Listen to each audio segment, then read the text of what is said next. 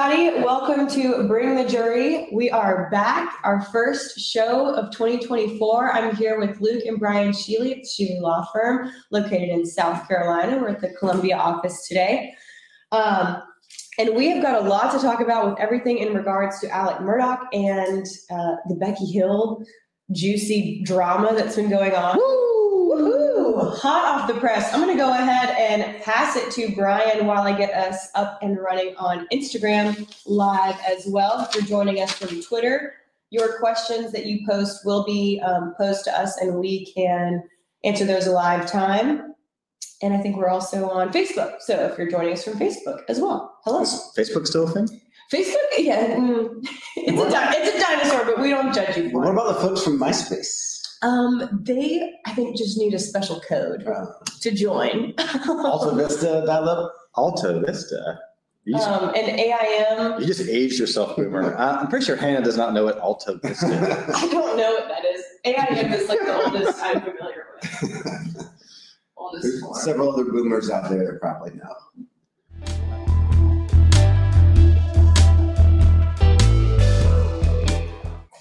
So what's happening? Yeah, so Murdaugh and Becky Hill and this whole story, it's like, you know, it's just that, you know, it's like The gift that keeps on giving? it's like I was just trying to think about how to describe it. It's like that juicy Christmas meal that gets you liked it when it first happened, and then you ate on a couple days. It was still good, and then it got stuck in the back of your fridge. And then a couple weeks go by, and you take a peek at it, and then all of a sudden it gets moved to the front, and it's like in your face. Like this is the story. What are you making a And just- tetrazzini out of? And then you're making a tetrazzini, or you're wrapping it up into into, oh, that old turkey, that old Christmas turkey, you know, something that, you know, but I'll tell you what, this is not dry turkey.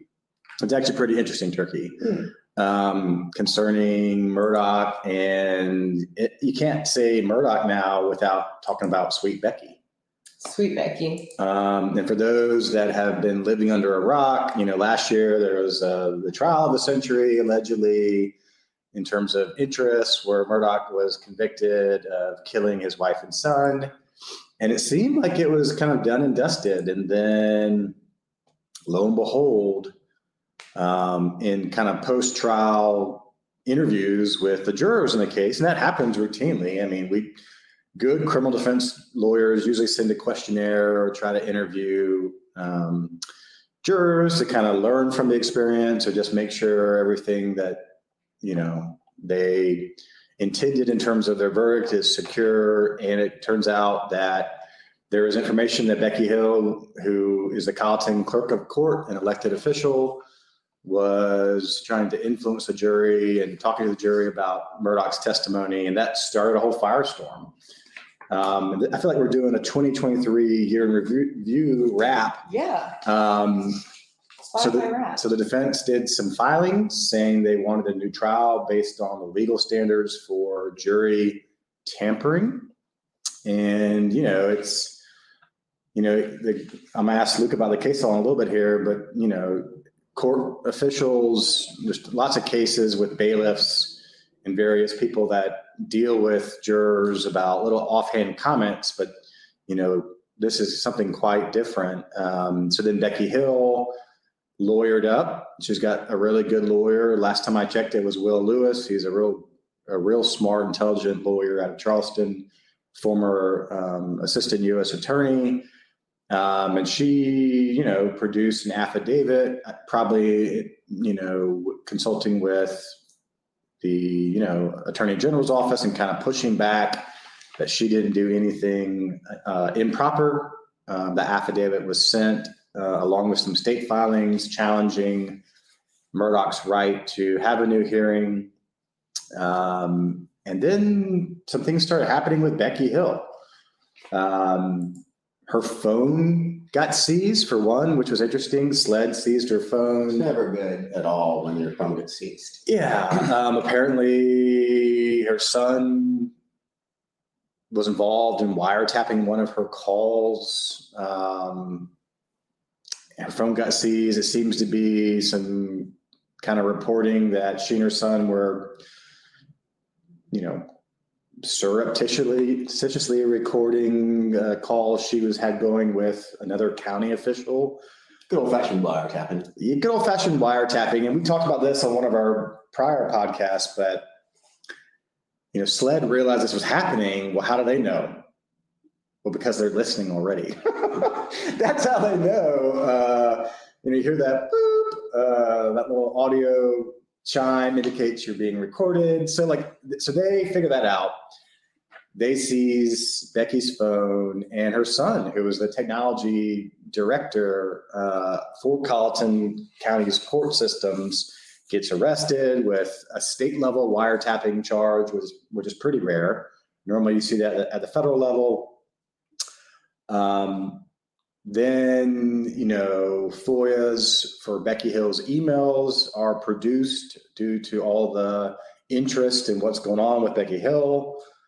And they seem to indicate just tons of terrible things. Um, now, if she were not the of court and she was just a personal uh, you know writer and she's working on her book deals. You know it seems like a lot a lot of these uh, emails are concerning her book deal um, which is part of the murdaugh team's strong suggestion about why she was trying to influence the jury in this case because they would like the, you know in theory book sales are driven by a becky hill court um, as the clerk of court where there's a conviction and she gets to, you know, as opposed to a retrial or that kind of thing. So um, there's a lot of information about book deals and book content. So in these emails, which there are thousands of them and a lot of really smart people have looked through them, you know, her co-author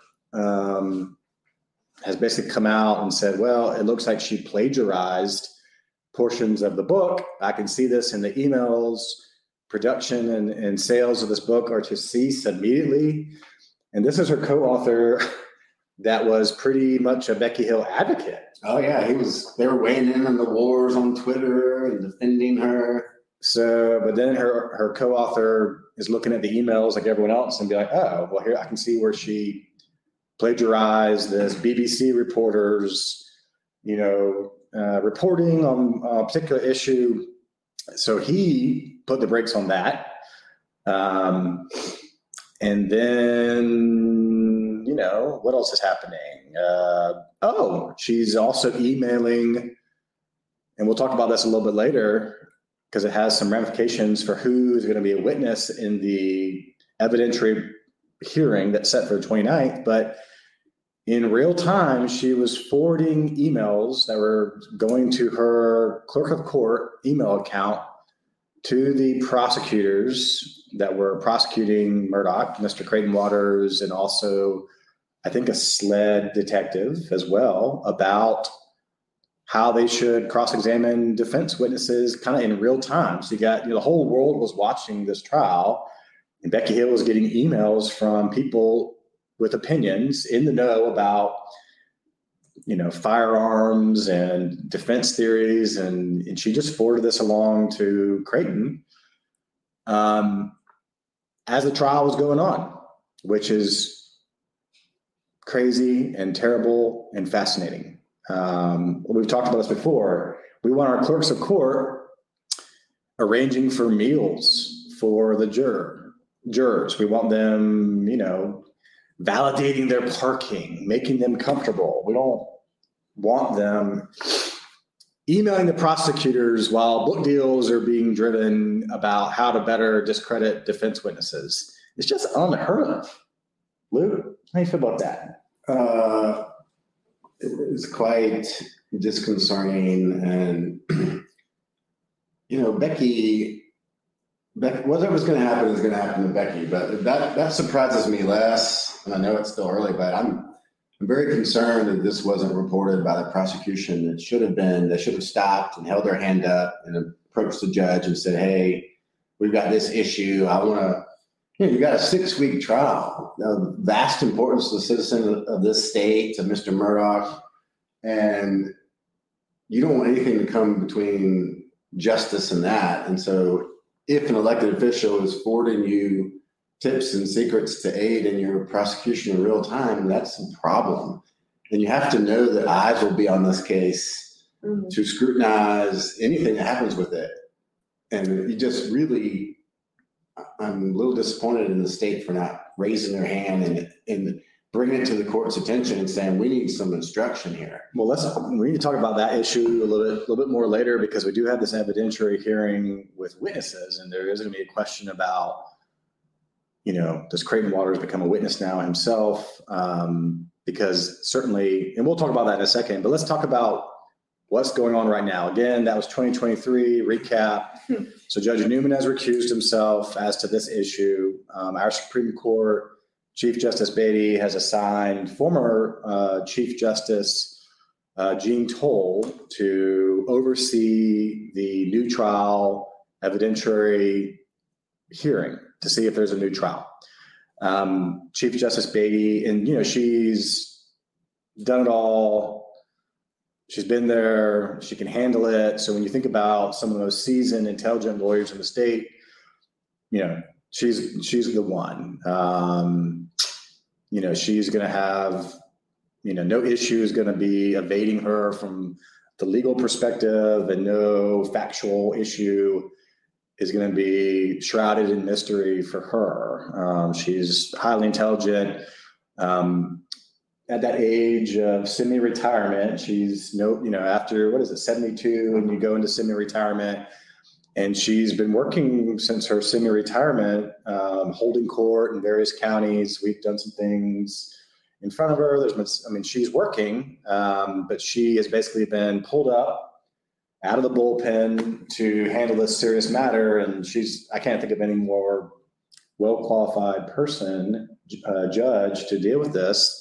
But what we have is Becky Hill and her staff cannot receive any filings as well. All right. So um, Chief Justice Beatty said all filings in this matter must go right to the Supreme Court. We're going to deal with this. It would be highly improper because I mean filings are happening right now. We're going to cover some. You know, uh, the Murdaugh team have filed a pre-trial, pre-evidentiary hearing brief, kind of supporting what they they they believe is the truth and the law, and the state has has done the same thing. But just not being not going, you know, Becky Hill's stamp is not going on it. and so Might miss page five, might be left out of five. yeah, so uh, Chief Justice Beatty has made it clear that that would be improper at this point. So that all this is, you know, new and kind of irregular. But what we have now is a evidentiary hearing set for this month on the 29th. There have been three days allotted for this evidentiary hearing, and you know this.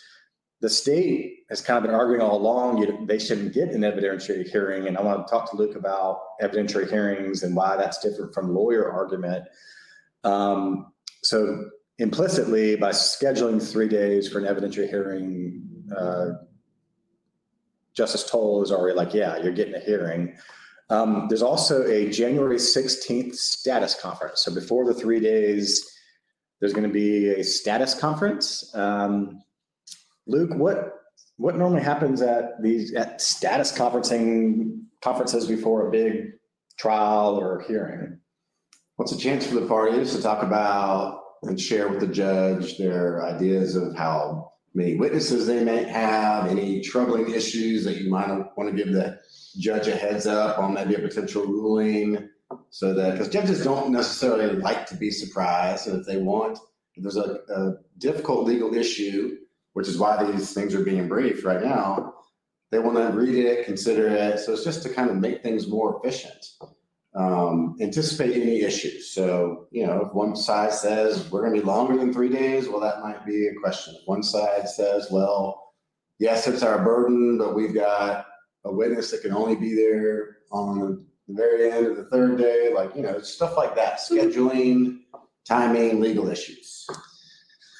Yeah, so that'll happen on the 16th. You know, there's some briefs that have been filed, and, and it's it's clear from the Murdaugh team that they want discovery. They want whatever the state wants to use to refute, you know, the allegation of you know improper um, activity on the part of Becky Hill. They want to know like you know, what are you going to put up? And so apparently nothing's been provided yet at all, other than Becky Hill's affidavit um, saying she didn't do anything wrong.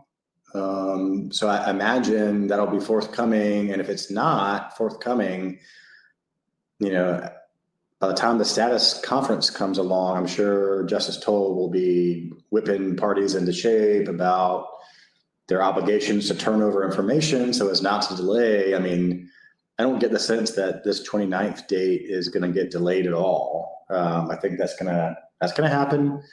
Um, you know, Hannah, what are your thoughts about Miss Hill, Sweet Becky? You know, she's just she's put herself out there in a major way. Mhm. I think that she's a hard worker. I think Becky is a hard worker. I think she's very passionate about, um, or maybe her, Her goals. Her goals, yeah, yeah, yeah. Um, but circling back kind of to what you were just saying, like I don't see a way in which she has an out, and obviously that's me being narrow-sighted and not, you know, maybe perceiving this from both ends through like a legal lens. But I don't see how the state could really. Uh, she just seems caught red-handed, pretty bad. Emails seem pretty damning to me. Well, yeah. So we'll talk about that in these filings, but yeah, Becky's got a couple things going. She's provided an affidavit saying all these affidavits by these jurors that the defense team has acquired. I didn't do any of that, and and we'll talk about the legal standard, but you know, she's saying she put herself out there early on before probably she felt like there was going to be any criminal exposure coming her way. And she's now, she's got herself a major criminal exposure. Luke, you know, given the fact that her emails have been produced, and that's the thing too, like if you're going to be bad and you're a government official, it all comes out with a FOIA request. Um, she's, so we know that she's emailing prosecutors in real time things that she thinks are going to be helpful. It just seems so silly. Have you ever heard of anything like this? Never, Like they're just. never. Well, When did you think this was gonna? How did you not know that this was gonna come to light? Harpootlian and whoever wrote this brief that got filed just a couple days ago did a really good job. They always do good writing, whoever they got writing over there.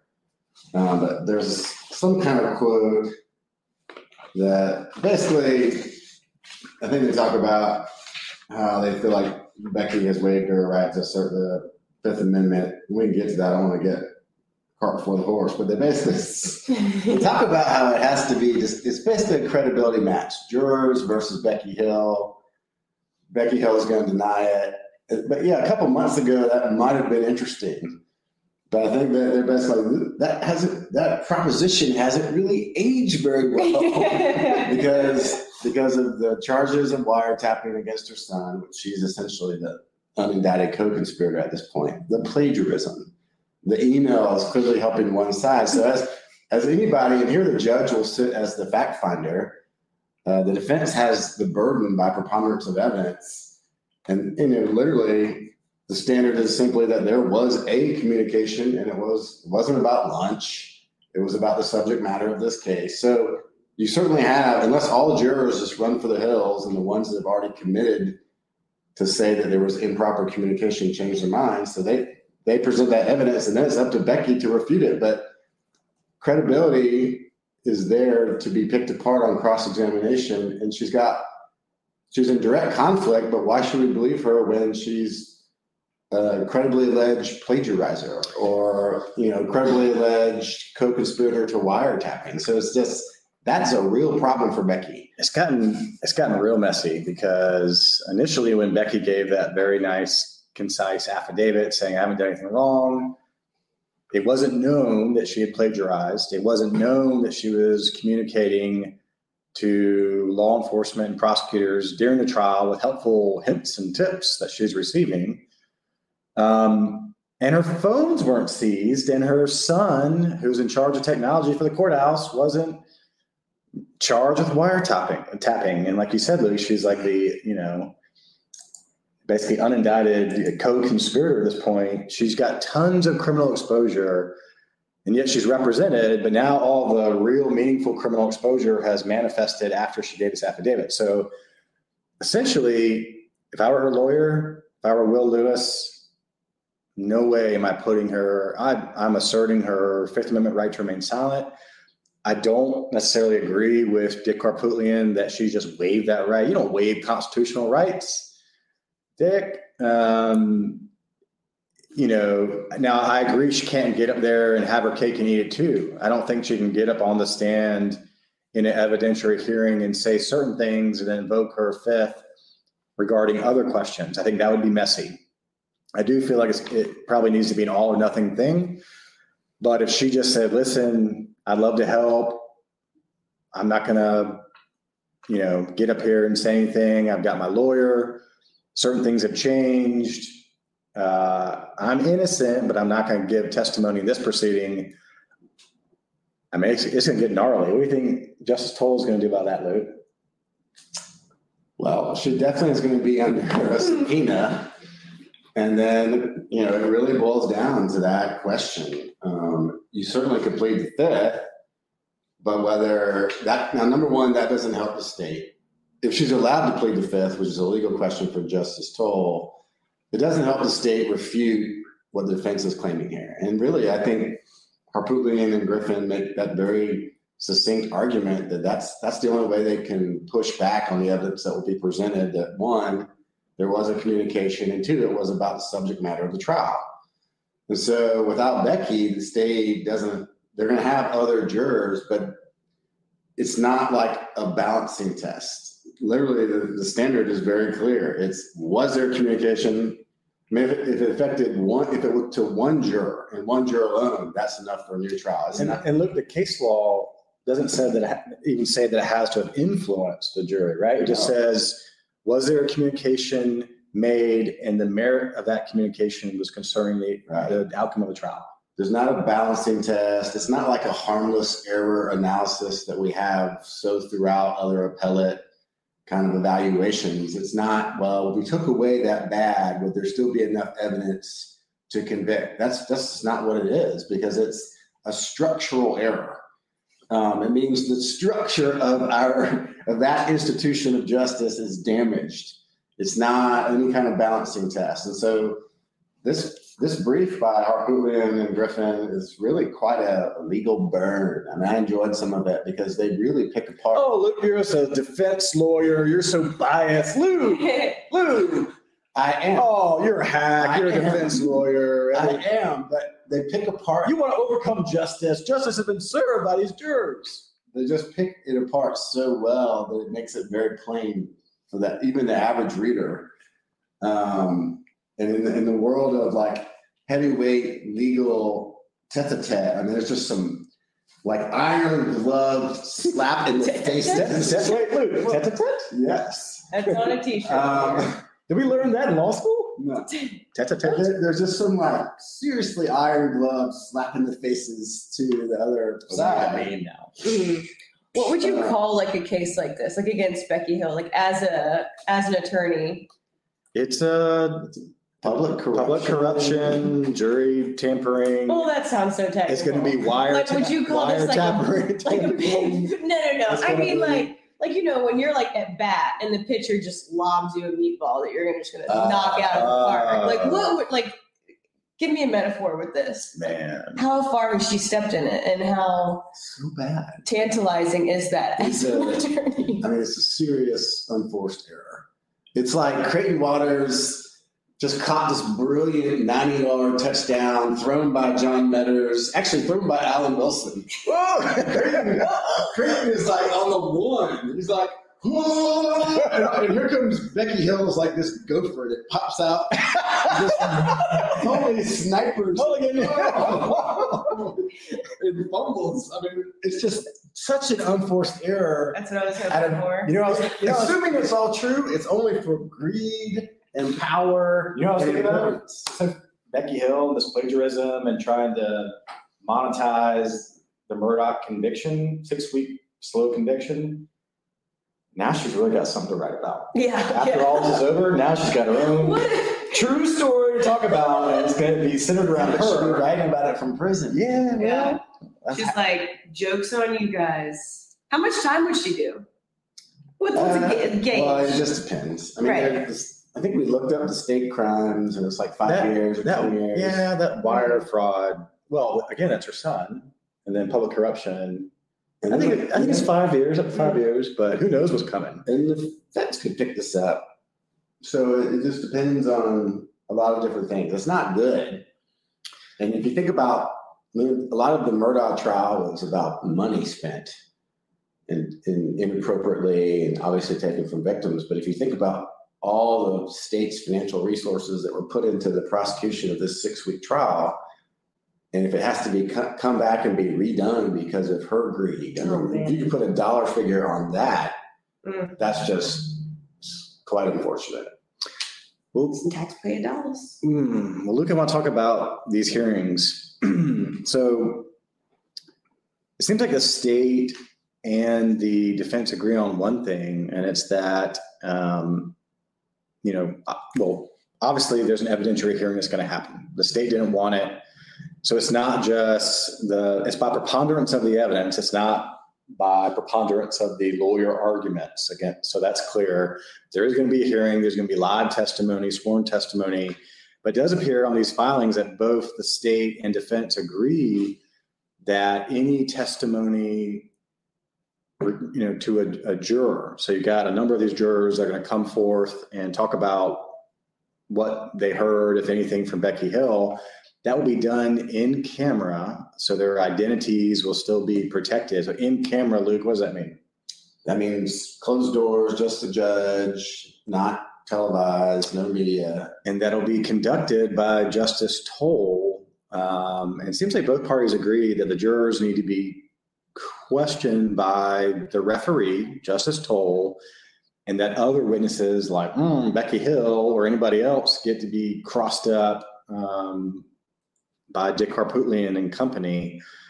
Um, it also seems that you know Judge Newman did recuse himself as a potential witness in all of this because he is. I mean, he was dealing with Clerk Hill, and he, you know, he's got, he was there. He was lit. I mean, we've referenced this in some prior blogs and pod, and podcasts, but like, he didn't like a couple things she was doing. I mean, he, you know, he's on the record in transcripts saying, "I just remember this." Just, ooh, I don't like that she took a juror into her office and questioned her about some issue. I think this was the the the Facebook post that turned out to be a lie concerning one juror, and he and she was trying to question her in her office, and turned out to be, be a fabricated Facebook post. But Judge Newman on the record was like, "I do not like that. She needs to bring any juror issue directly to me, not stuffing her in office, you know, and and questioning her privately." So like, Judge Newman is a witness, and and you know.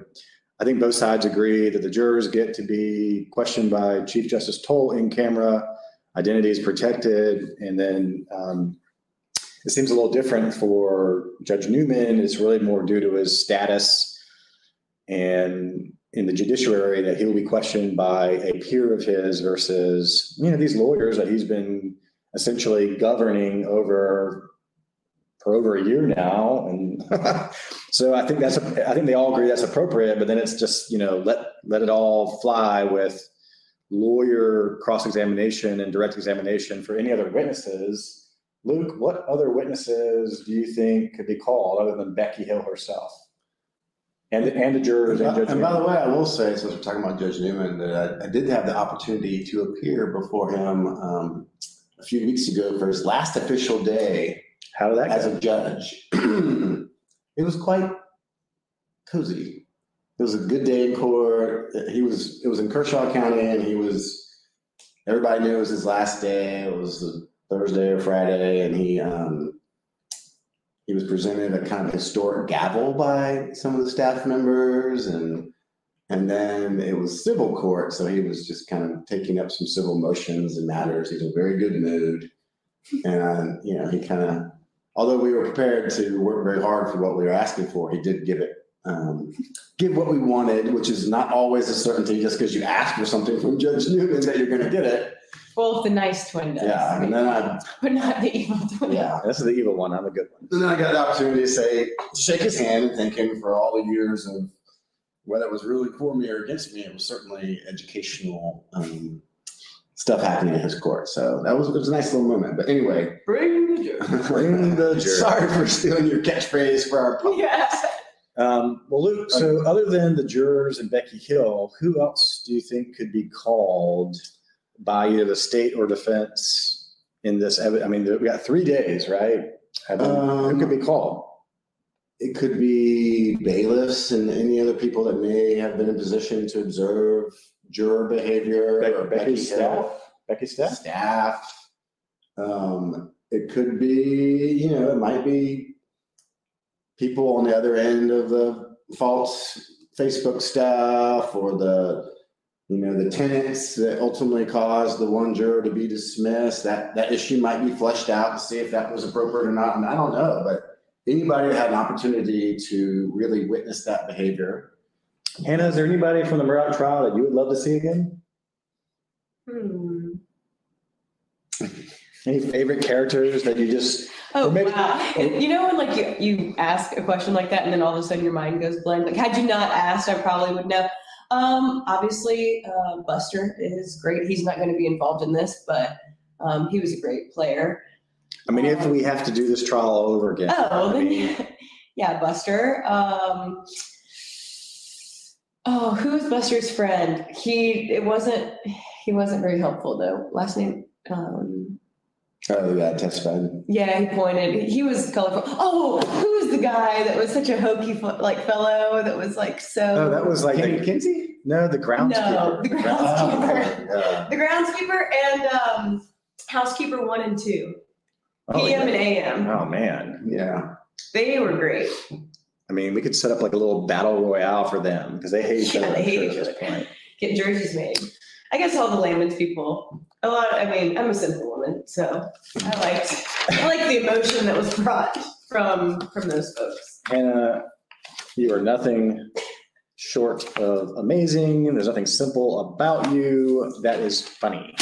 Um, speaking of things that are not funny, Luke, so of course, because the Murdaugh team does great writing, they've attached some affidavits. And, you know, every time I think about Becky Hill, and I, I got furious thinking about just the allegations of what she was describing with the jurors about don't believe you know murdaugh's testimony and then taking jurors aside and like you know luke and i as trial lawyers want nothing other than coordinating their comfort making sure they get to court on time. But then in this most recent filing we're looking at real emails of her forwarding communications as to how to beat the defense witnesses that are testifying right to the prosecutor and to law enforcement never in a million years that I think we could ever see anything like that. Luke. We- Can I get some clarity on this? So I, when I was reading this, and maybe this is just from my own perception, like,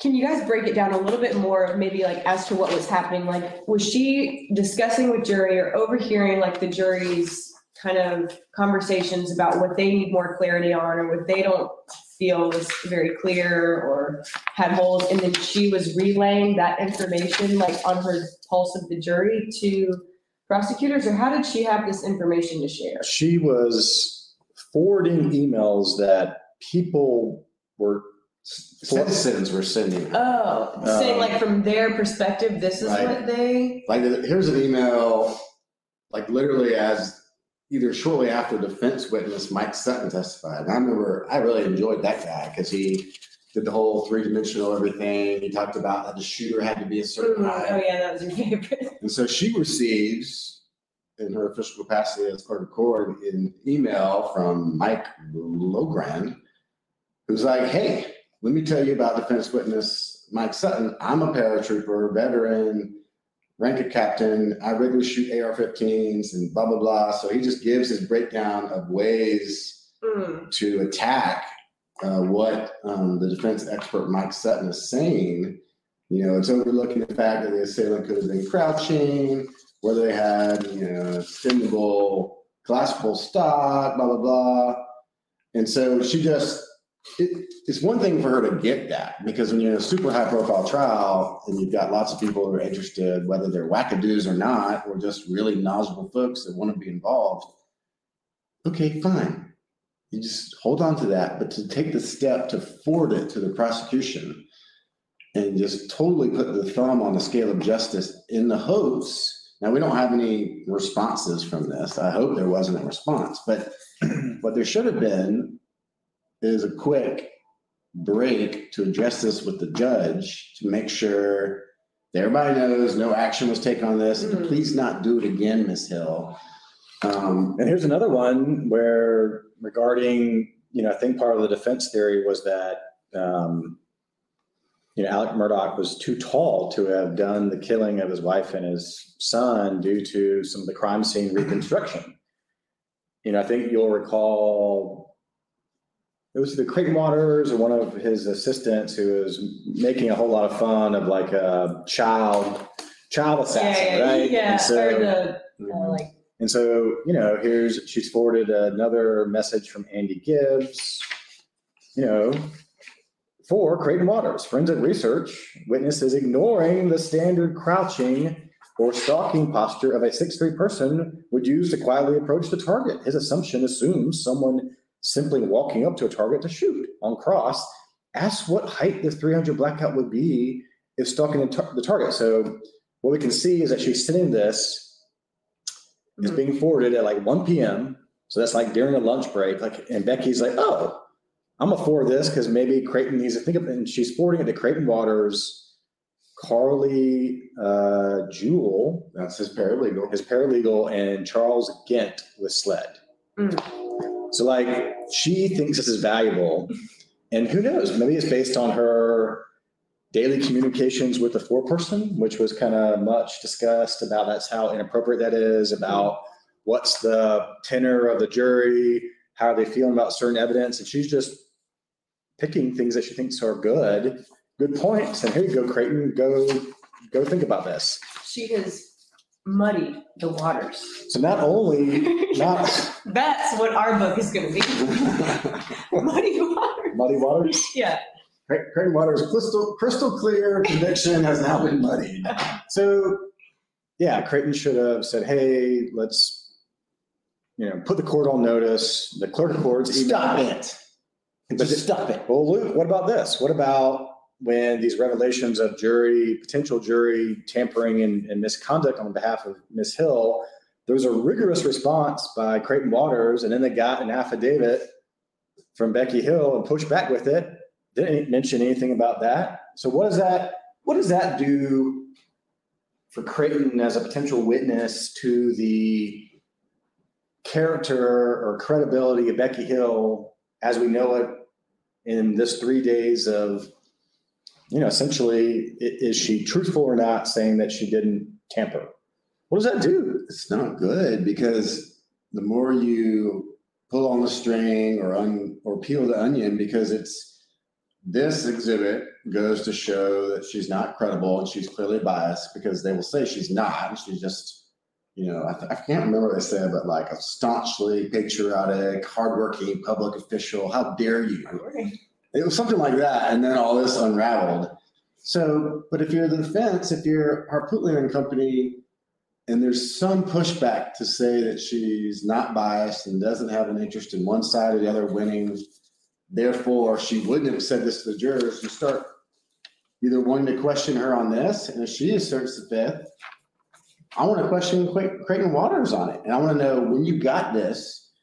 I don't have it in my FOIA, but what was your email response to her? What? No. What did you do with it? Did you did you know I, I you know and it might be that Harpootlian knows what where they were exactly in the trial on that day, and maybe Mike Sutton was not even done. Maybe they were on a lunch break. I remember he was about a three four hour Well, the email came through at like Right. on the lunch break, essentially. And so it's like, all right, what did you do? Who did you talk? So I mean, yeah, you want to start then. I mean, it, he becomes a witness because he never said anything. I don't know how you get around it. Now he may not be a witness that the defense chooses to call in this hearing, but it's certainly fair game. Just because you're the, you know, the attorney, and I I mean, it doesn't mean you can't be the witness if it comes down to it. So it's very tricky, very difficult. But it had it been stopped in real time, mm. I think probably a Judge Newman would have admonished her and he would have, I don't know, he may have dismissed her and said, Your deputy needs to take over.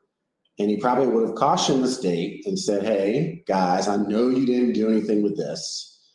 I want you to disregard this. And the trial would have kept going. The defense probably would have moved for a mistrial, preserved the issue. But you wouldn't, that probably would have been the end of Becky Hill's attempts to do anything. Mhm. Maybe.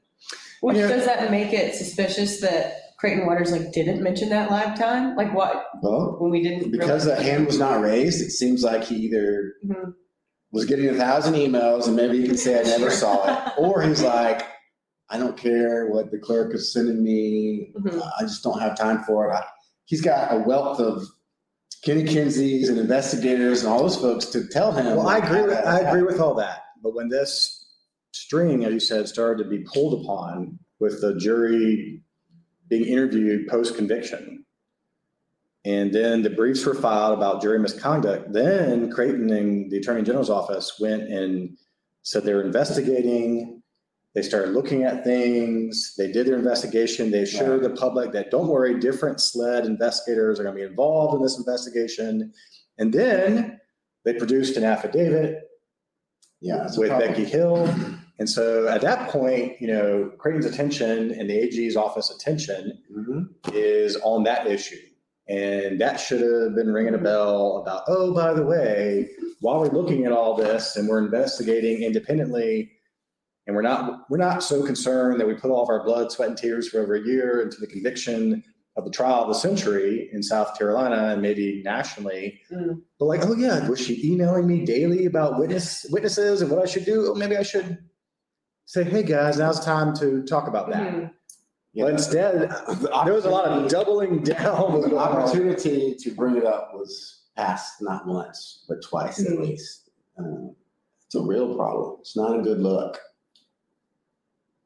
No. You know, the last thing I think we can talk about, I mean, there's been so much media coverage. there's also a separate kind of request that non-parties not be allowed to really be involved in the case, you know, because I think there was, you know, there's some of these jurors are represented by lawyers, and there was some requests to be allowed to essentially be invited to the status conference on the 16th, and they weren't invited by the court. And so I think there's been a request to have non-party lawyers, you know, be only allowed to be involved in like traditional ways. You know, if you represent someone that was, you know, involved in a car accident and there was a criminal case that came out of it, you don't get to show up at status conferences and and and file filings, but you get to be apprised of what's going on. You get to be with the jurors in court and that kind of stuff. And so I think there's been a request of that that's kind of had a lot of back and forth about that. Um, that's the only other thing that kind of closed this uh, defense filing was, and that's a little bit unusual in and of itself. But again, it's a high profile case. There's a lot of interested parties. There's a lot of interested. I mean, the jurors all have lawyers. Um, Becky Hill's got a lawyer. Obviously, Murdaugh's got a lawyer. Um, it's just fascinating. Um, but all that, I think, all this, by the way, has already been vetted for live court streaming. Of course, except for the in-camera bit, that will that will not be live. But it seems like the courts have said that this can all be streamed live. So apparently, there's going to be coverage of the status conference as well as the evidentiary hearing. Luke, what do you think is going to happen Oh, with the legal standard that, that you I know to be? uh, the tr- the motion for a new trial will be granted. just based on the law? You, Oh my God. You think there's some pressure on Justice Toal? There's a tremendous amount of pressure, and That's crazy. you know, she is as clever as it gets and very experienced. I'll even use the word wily, but like she's appropriate for this.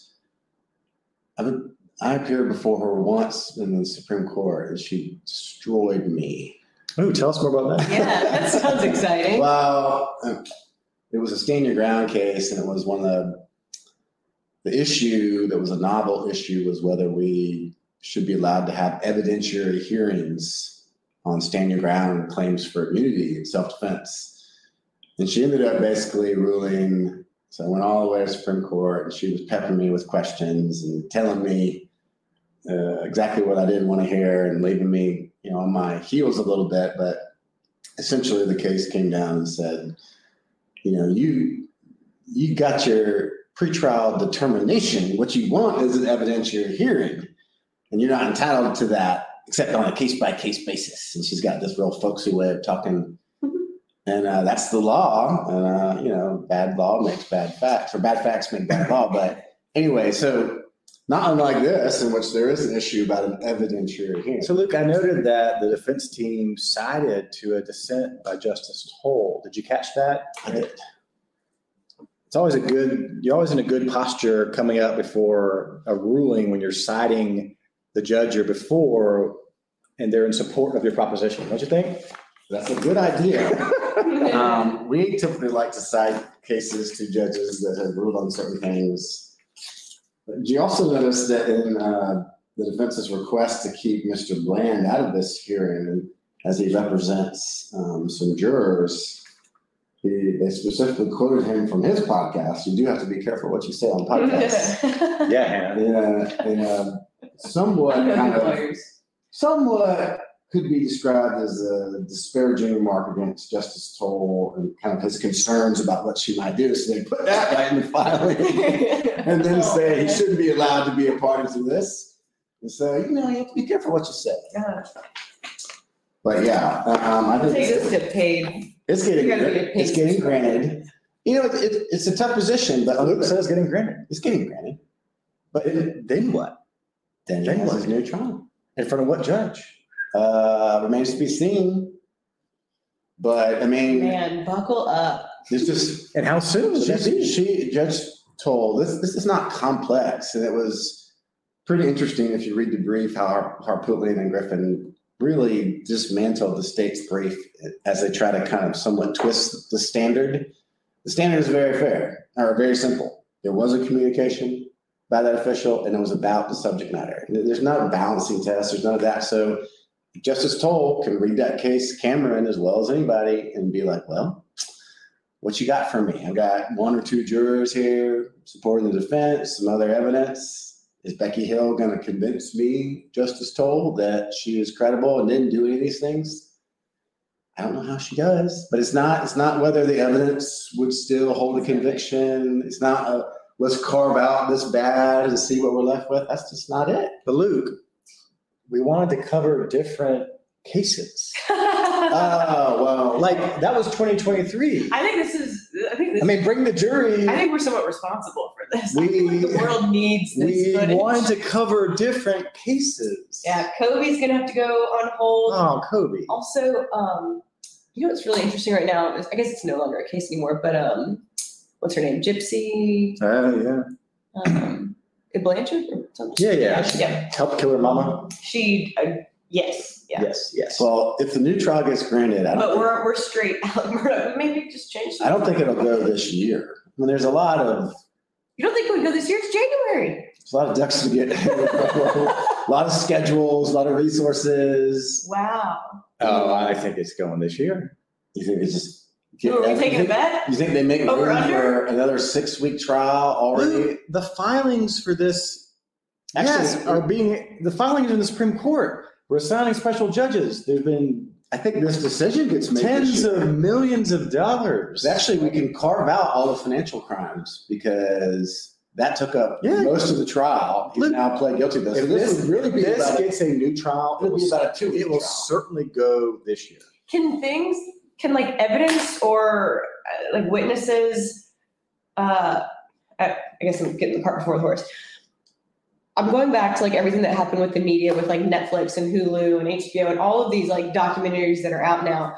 Like now that that information has been made known, can that stuff be pulled during a retrial or is it like we can only operate off of what we had at, No, at the time they, if in 2023? some, like I think, let's say Kenny, Dr. Kenny Kinsey gave an interview, interview about something So a lot of people That is- that is directly contradictory, and he's a key witness, and it somehow uh, he needs up his hourly rate, remember? then yeah, I mean, anybody that is a factual or expert witness that had, it doesn't count, you know, lawyers don't matter, but who gave an opinion or asserted mm-hmm. something about the case that could be used to impeach them if they have to testify again. Yeah, it's not under oath, but it's also not a good look if you're like, well, it was under oath, so I was just kind of, So there's not like a Flipping it. cutoff date where it's like, sorry, like we made this decision. no, Nope. So anything after the fact is Nope, off. nope. That's great. I mean, some, some witness could come forward right now, one of the housekeepers would be like, ah, I lied.